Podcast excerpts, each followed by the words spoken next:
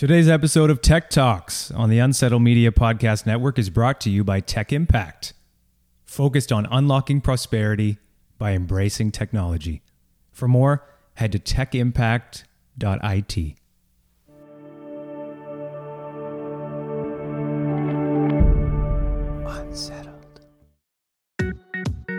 Hello, everybody. Welcome to Tech Talks with Kathy Simpson.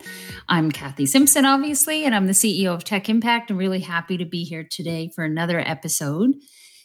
Today, we're going to talk about Industry 4.0, automation and digital transformation. And in order to better understand where we are with automation, there's some fundamental components that we need to dive into. And I'm really thrilled to have as my guest today Martin Davis, who's going to help us and educate us and inform us so that we better under, understand what are the elements of Industry 4.0. So, welcome, Martin. Hi, Kathy. Yeah, I'm really pleased to be here. So, why don't you tell us a little bit about what you do for a living and how did you get so engaged in Industry 4.0? So, by profession, I'm a CIO, um, a IT professional, been for many years. Um, but I got into uh, Industry 4.0 and how we can use data and technology to drive manufacturing. Um, during uh, my time, I was uh, VP of IT at JD Irving for a number of years. Uh, and whilst doing that, I got a lot more into the whole manufacturing side of things and how we can improve manufacturing, getting more that advanced manufacturing and automation side. And uh, kind of an interesting uh, kind of parallel to my normal IT work. So, based on your accent, I know you're not originally from New Brunswick. Tell us a little bit about where you went to school and how did you end up in Canada? Uh, so I'm a, a, Brit, as you can probably guess from the accent. Uh, grew up in the southeast of England. Um, I, uh, actually worked um, in Ford Motor Company in IT um, for 23 years, most of the time in the UK, a bit of time in Detroit. Um, moved to Canada 11 years ago. Um, we really just kind of looking for a, a slower pace of life. The you know the overcrowding and, and pace around London was uh, getting a little bit over the top. So uh, we moved out here. Uh, I ended up working for JDI, and uh, that's uh, where we get to where we are now, where I'm running my own consulting company, uh, Dunelm Associates. I'm the managing partner for that, and one of the areas of specialization is around Industry 4.0. So before we go in, I know you're a lover of cars. So it's always fun to learn a little bit something personal about our guest. Tell us a little bit about your love of special vehicles. Why don't you take us through that a little bit? Uh, well, my wife and I both both uh, like our cars. We've got a couple of Mustangs, and uh, probably my uh, one of my prized uh, cars is a '94 Suzuki Samurai, which is uh, I've owned since new. Um, had it in the UK and put it in a container, shipped it over here to Canada with us, and it's uh, gets driven around every now and again. Mainly goes to car shows these days, but uh, it's uh, fairly rare uh, to have a lot of them rusted rusted away, and uh, uh, the, the, winters have got to them over here and things like that. So that's my kind of pride and joy. It's, it's a small vehicle, but it's all fun. Nice that you're taking good care of it. Oh, definitely. So, where did you go to school? I went to school in southeast of England, Essex, in the UK. Um, went to London University and uh, uh, did a, a, degree in computer science and mathematics. Uh, from there, I um, went to work for Ford, and whilst at Ford in the early 2000s, I did my uh, MBA uh, at Warwick Business School, so uh, well-known business school there in the UK, and yeah, then kind of continued on my IT career. Well, one of the things that we're learning a lot with these podcasts is that the IT industry means you need to be doing constant learning. So today we're going to dive into Industry 4.0. And um, when we hear that term, we think of technology, we think of digitization, we think of automation. Let's just start on what is this fourth industrial revolution all about? Help us out, Martin. Well, I think the first thing I would say is if you think Industry 4.0 is just about technology, you couldn't be further from the truth. Yes, there's technology that could be part of it and things like that.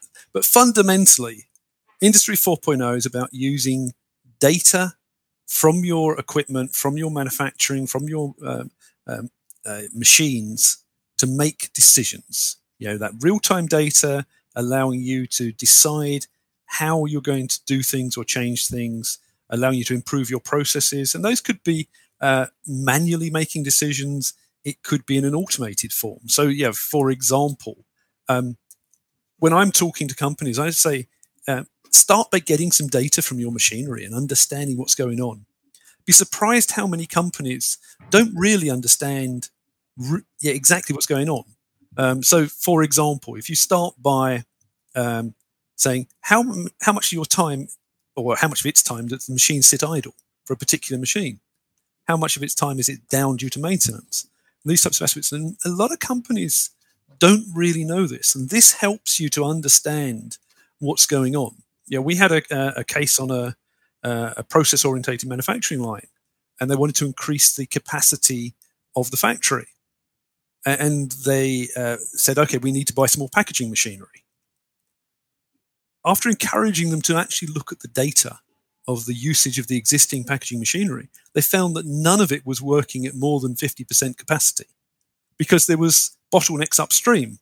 And just by pulling the data and understanding what was going on and how things were uh, were changing and how things were disrupting that kind of flow of, of a, a product through the production line, they were able to save themselves a lot of money and solve the problem that was actually causing uh, the issue, as opposed to um, just adding more equipment that wasn't really going to make any difference to them.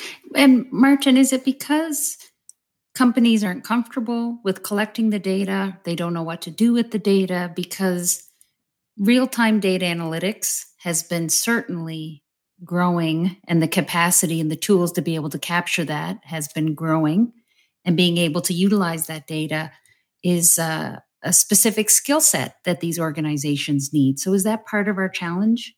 I, I think it is yes. There's um, people are, are, kind of a bit scared. What do i do with that data? How do i get it? Uh, and and i think there's that fear especially in the you know, maybe more the small to medium sized manufacturers. Um, a lot of the larger manufacturers particularly process orientated ones uh, are far more familiar with gathering data and using it to make decisions because some of this is not new.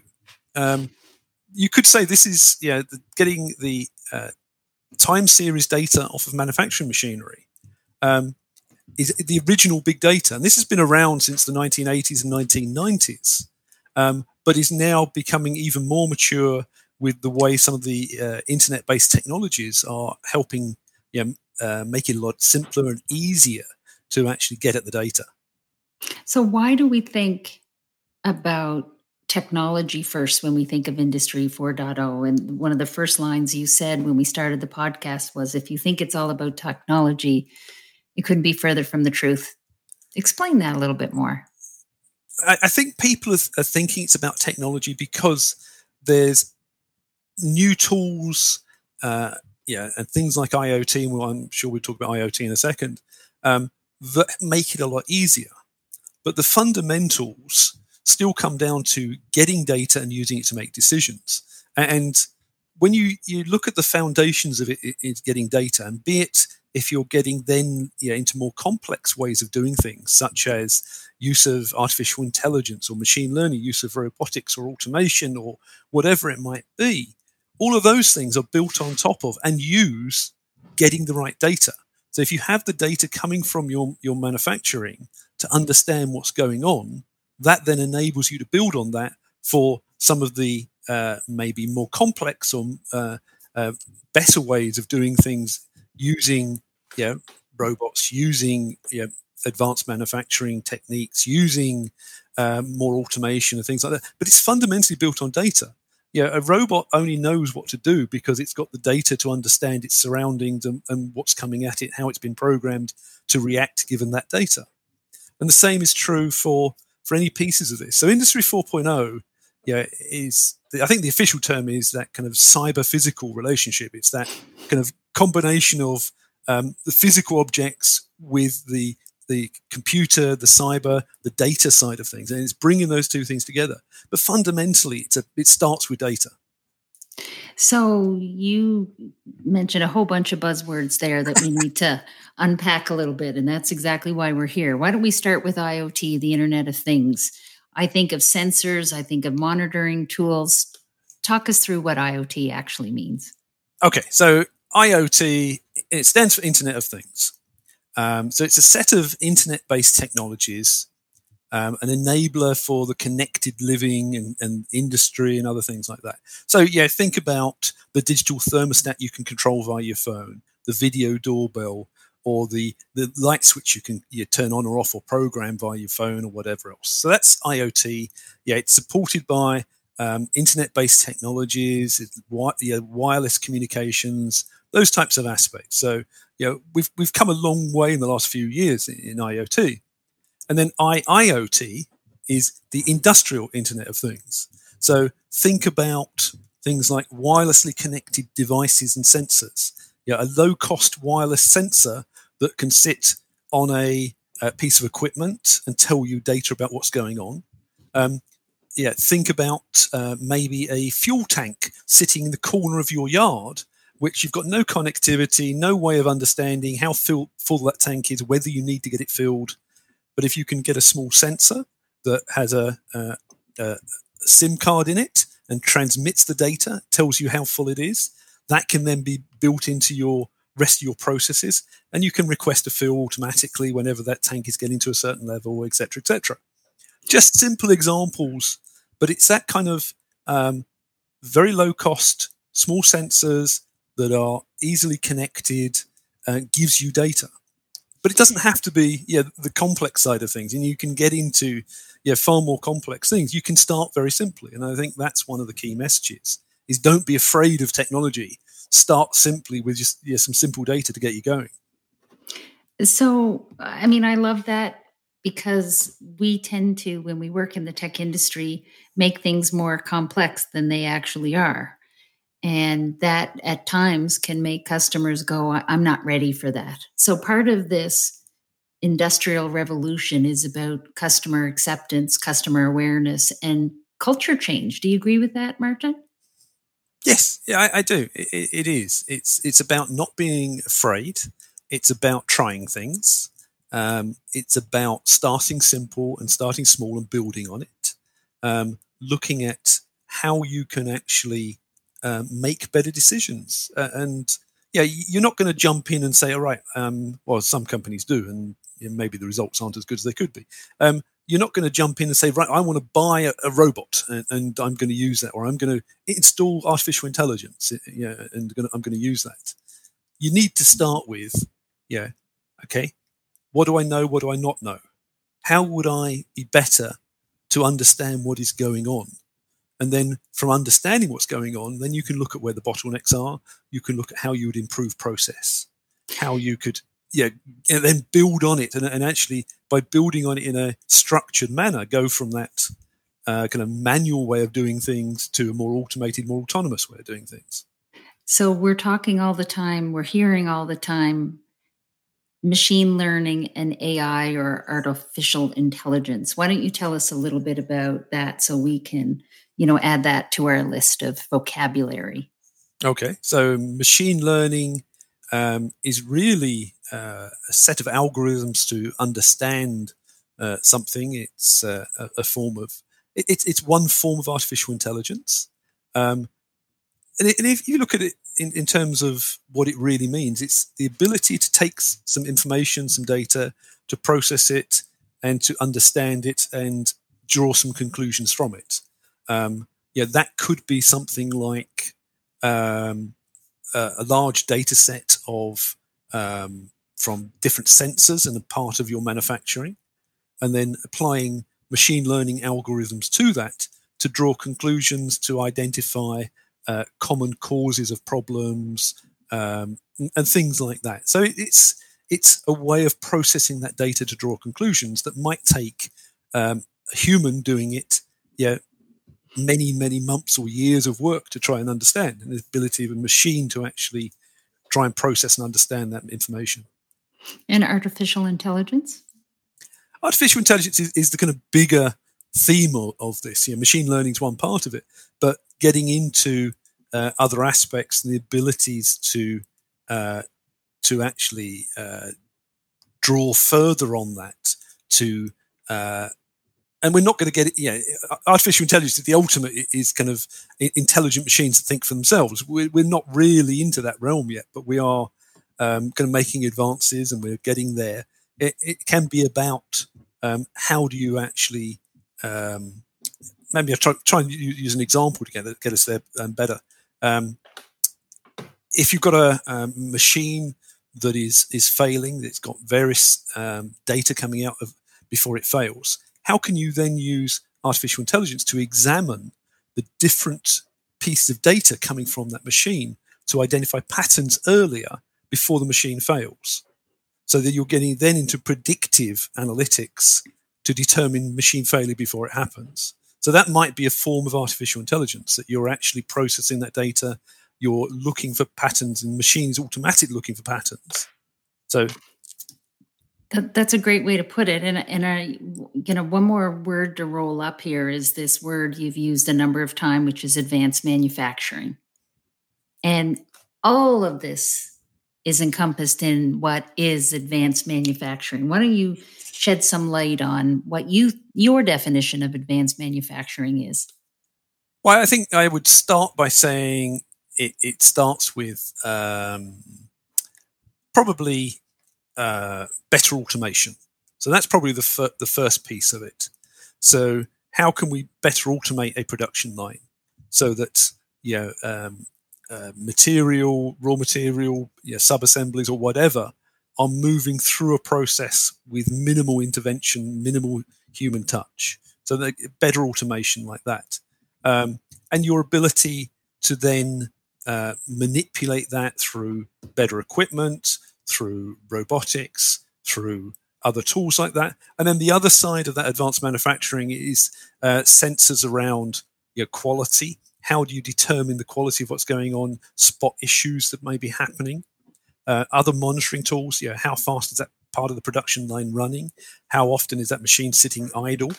Um, yeah, uh, monitoring things like uh, uh, maybe vibration or pressure or temperature uh, amount of uh, power consumed, all of those aspects then go into uh, central uh, control type applications that allow you to make better decisions around what your manufacturing is doing.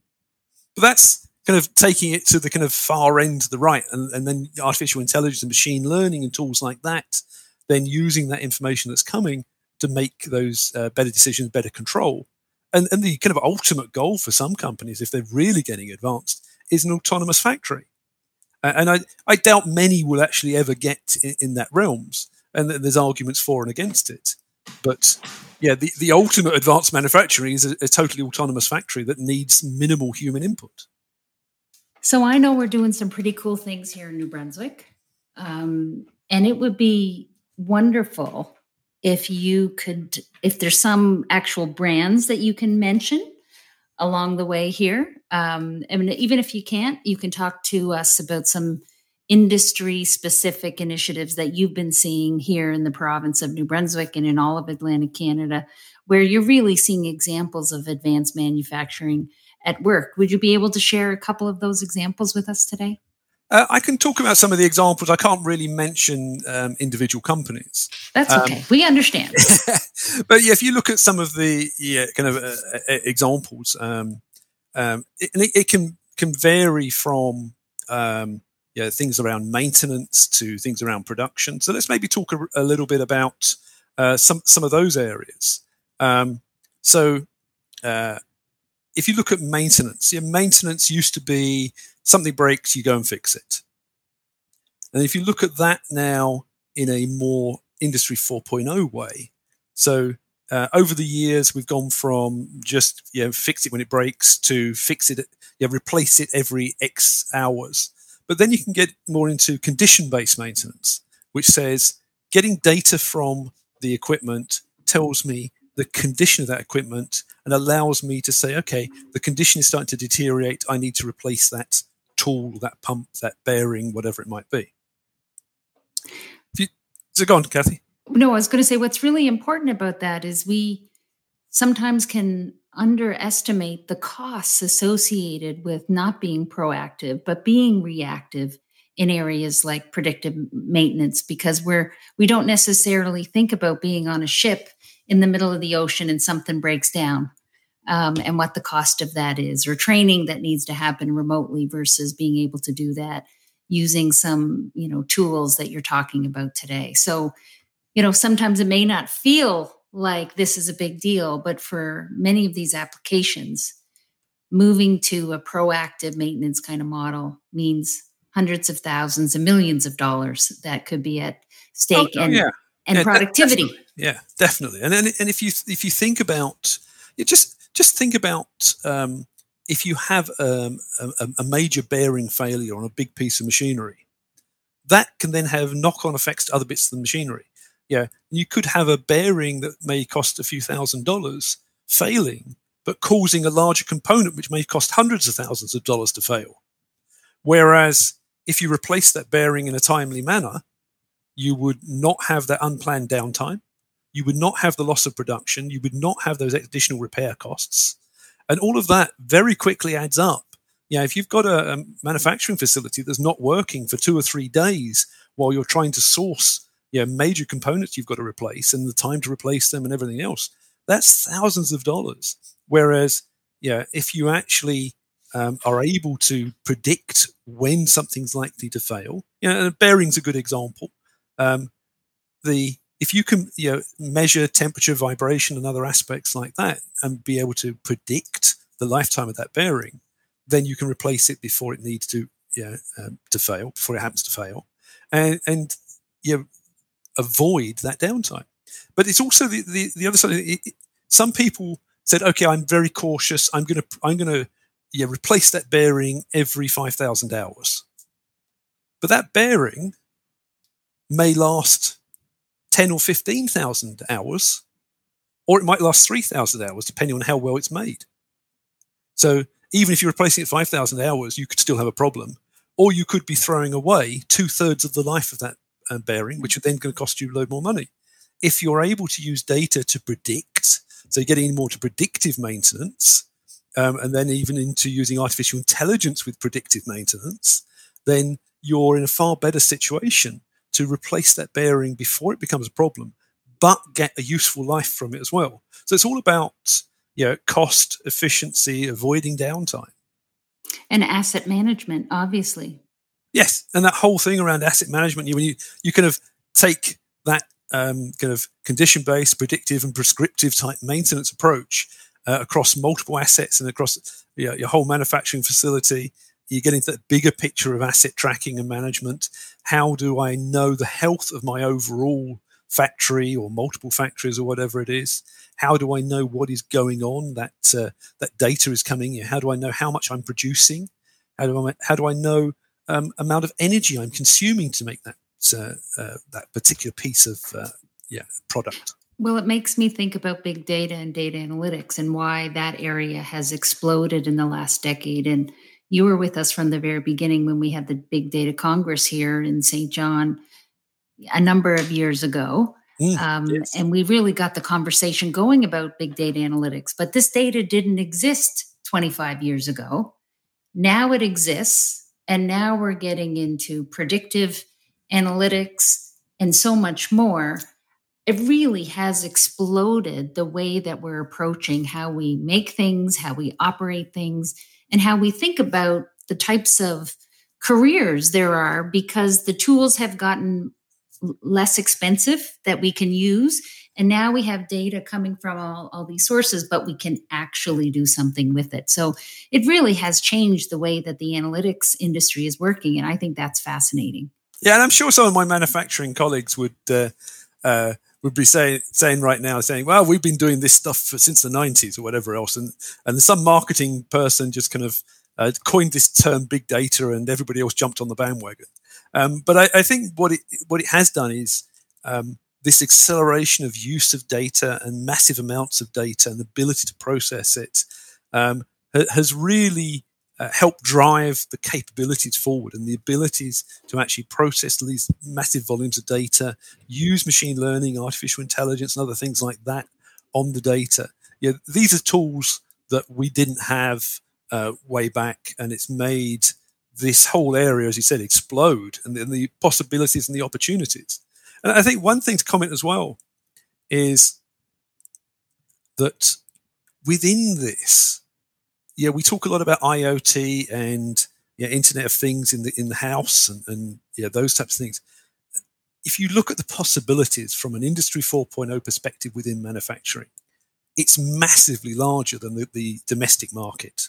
You're talking billions of dollars of mm-hmm. possibility mm-hmm. in terms of uh, improved performance, improved efficiency, and other capabilities like that, which which is worth a lot more than the yeah selling a few video doorbells. Well, if our economist friend David Campbell was here on the line with us, or if Herb Emery was here on the line with us, they'd be talking about productivity and how important productivity improvements is to our economy. And you've been involved in the JDI roundtable on manufacturing competitiveness in New Brunswick with Herb. Tell us a little bit about that program and the research that's been happening there to assist some of the manufacturers in their competitiveness. Yeah, sure. Um, yeah, so um, JDI um, worked with uh, UNB and with Herb Emery uh, to put this together a couple of years ago. And a lot of the, the core was how can we make our manufacturing in New Brunswick uh, better, more efficient? How can we grow it? Can we grow exports from it and things like this? Um, so I got involved. I, I put together a an Industry 4.0 maturity model um, that looks at different aspects of Industry 4.0 and helps a manufacturer judge, you know, where they are on the continuum and where they could improve and how they could be better. So the roundtable on, manufacturing competitiveness has used that as a basis to uh, survey manufacturers around the province. And they've been doing that fairly recently. They've got a, an amount of data which they're processing through now to try and understand what opportunities there are, um, and particularly for things like government funding, you know, ACOA funding, things like that. Um, how can that be put to better use to help improve manufacturing? And so that's some of the conclusions they're looking to, to get from those uh, survey results. So, since you mentioned that maturity model, could you share with our listeners a little bit more about what some of the fundamentals are there? I, I'm looking at it right now, and I think it's really interesting. Yeah, and you notice that it's not all about technology. it's gonna. It certainly isn't. Yeah. I mean, that's the first thing you you talk about leadership and people um, right off the the top of the page there. So it, it certainly isn't. Yeah, so the, the, the base of the maturity model, if you look at what Industry 4.0 is really about, it's about a wide spectrum of different things. And it starts with leadership and people. Yeah, how do you put appropriate governance within your organization in point in, in place, and how do you have a good strategy for what you're going to go about, and, and how you're going to get some small wins and build on those wins and drive things forward. And, and key within that is change management, organizational change management. Because unless you're actually getting the people who are doing the work fully on board and understanding yeah, the benefits and why the company needs to do this, why yeah, why we need to change the way we and how we improve things and things like that, then you're not going to get that far. And for that as well, you need talent. You need good talent. You need good people who are going to run with this. Who, who have you got who's got an aptitude for using data and information? Yeah, can you bring in uh, somebody else to help you? Somebody who's got some talent there. Can the uni- one of the universities get involved? Can you yeah bring in a system integrator or somebody like that can help you? So it, when I say talent, it's not just about hiring the right people. It could be bringing in appropriate partners. Um, and then if we carry on, the, the, next bit is about data and information. We talked quite a bit about that, collecting it, using it, integrating it, adding sure. context to it. Yeah. Uh, and then we get to the manufacturing, the more advanced automation and, yeah, and robotics and maintenance and safety uh, and those aspects. And we've talked, uh, yeah, a reasonable amount about that. Um, and most manufacturing people know about operational excellence. Um, it, it's a buzzword that's uh, very key to this, and it talks about things like availability and downtime, and performance and quality, and process improvement and digital modeling of what you have. There's various different aspects to that. Yeah, and, and those pieces of data go up to make a, a, number called overall equipment efficiency (OEE), which most manufacturing people have heard of. It's a, a fundamental way to measure, yeah, how good am I doing in this particular machine center, this production line, or this plant. And then an area people often forget, which is supply chain. Yeah, how do you actually look at your supply chain and how does that impact what you're doing? And that's both upstream and downstream.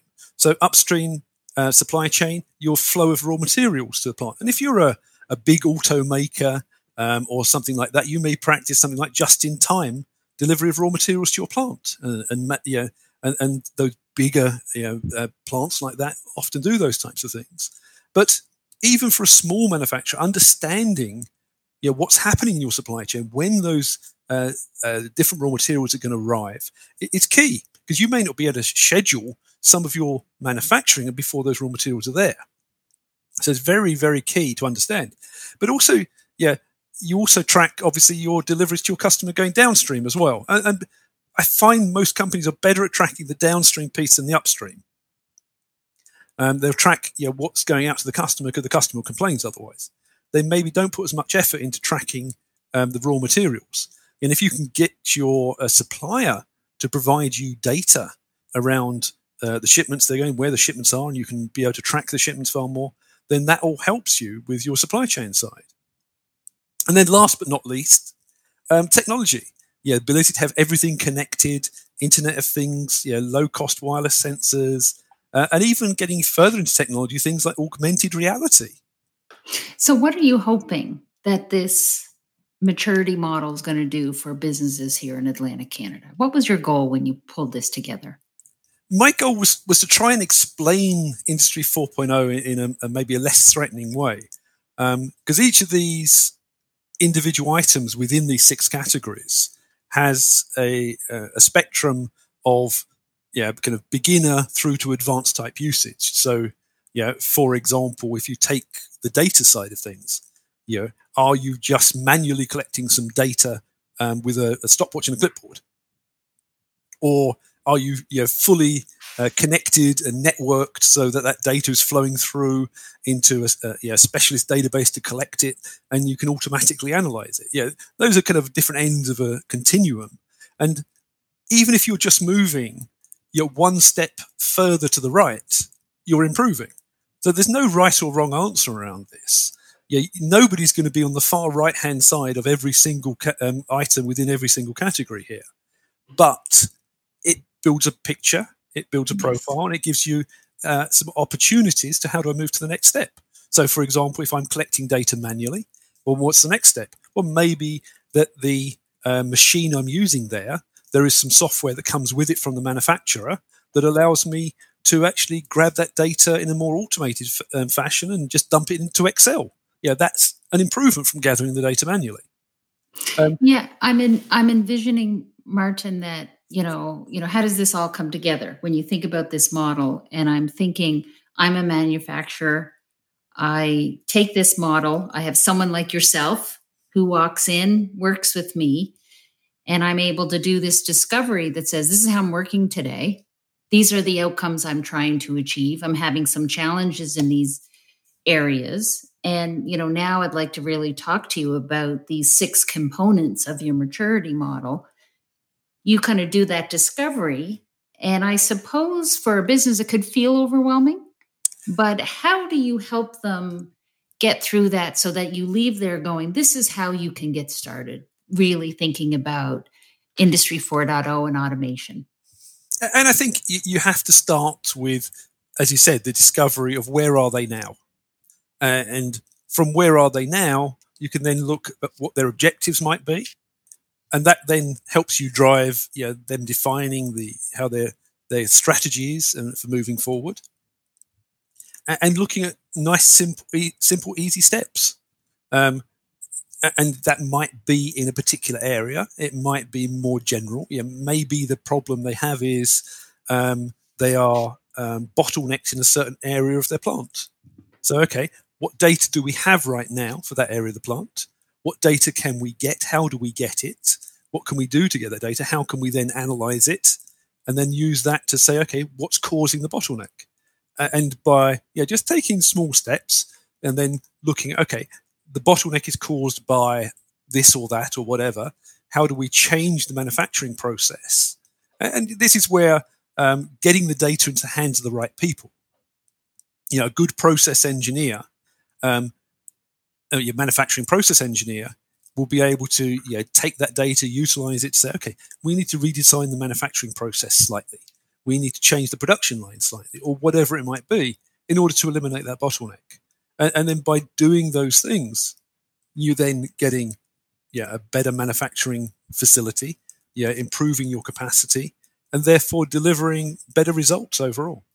And improving your operational excellence along the way. Yeah, exactly. And I think if you actually um, kind of work through the different aspects here, there are um, some people that confuse uh, yeah, IIoT, Industrial Internet of Things, with Industry 4.0. And, and, and IIoT is just a one enabling technology within the bigger picture of Industry 4.0.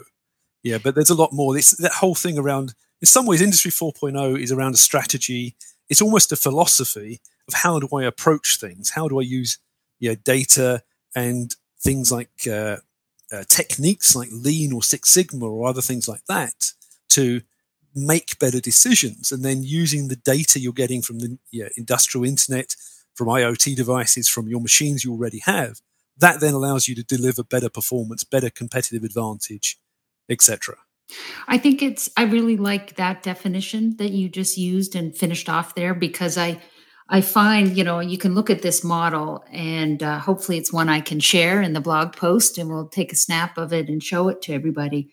Um, but one of the things that I've found is so similar with so many technology projects. If you go in and do that sort of discovery and say, this is the current situation, these are the challenges, these are the outcomes.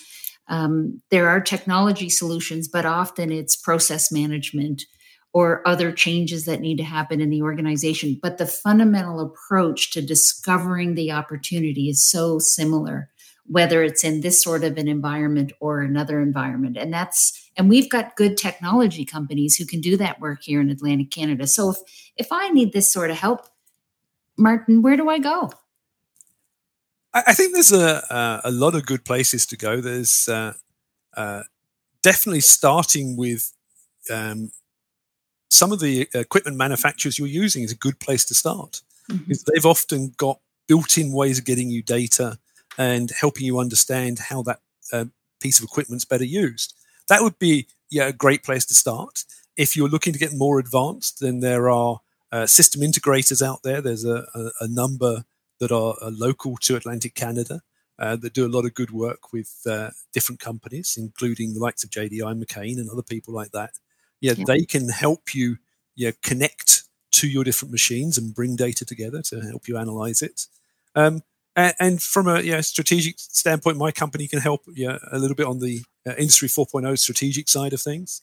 Um, so it really depends on what your goals are. Um, yeah, and then what the pieces are. Going back to the model, it's about what your actual know, objective is and starting from there and, and then with the leadership and the strategy and the saying you know what, what do you want to achieve so if we we think about that i i think of you know a company may have lots of data.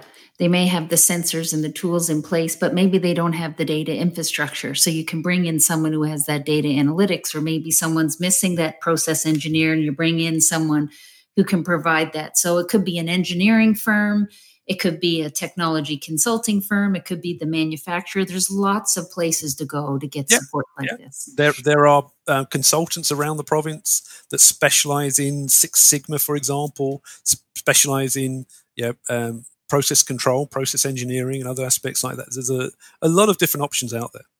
What's really exciting for us right now is that we've launched the Digital Boost program here in New Brunswick.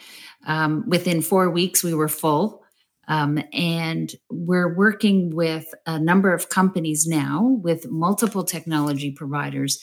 And some of the projects that they are looking at would fall into this sort of model. Some are looking at how do they improve their manufacturing processes, the types of data that they're getting out of their manufacturing lines.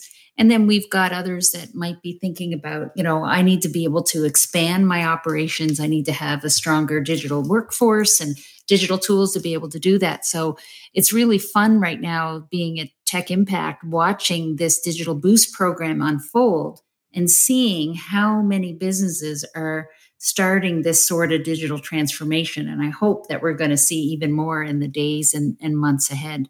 So I always like to have a section and finish up talking about careers, Martin. And, you know, right now there's, um, I think there couldn't be a more exciting time to work in the technology field. And when I look at advanced manufacturing, people might say, geez, what kind of skills am I building if I work in advanced manufacturing or I work in machine learning or uh, IIoT? What do you talk about? I, I, think there is so many opportunities. You said the possibilities are almost endless. Yeah, there's everything from the data and the analytics side of things. Yeah, you, you talked about big data. Um, but then getting into, as you said, the, the advanced manufacturing aspect, yeah, the uh, a process engineer of today is not like one of uh, 20 years ago. Yeah, a process engineer then would might be out on the shop floor the whole time. Now it's far more um, more a data scientist than anything else, and looking at the data that's there and how it's being used and how the manufacturing side of things needs to change based on that data and analytics. So there's so many different things, and there's some great programs at local universities that are, are delving into data and analytics in different forms. Uh, and yeah, and in, within the engineering schools and the computer science side of things. So there's such a, uh, a, a realm of possibilities out there. What about those technical skills of learning how these sensors and other tools work? Are we seeing some of that expanding in the college system as well? I think we're seeing definitely more IoT based uh, uh, engineering, engineering and programming going on, and how can I actually use IoT sensors?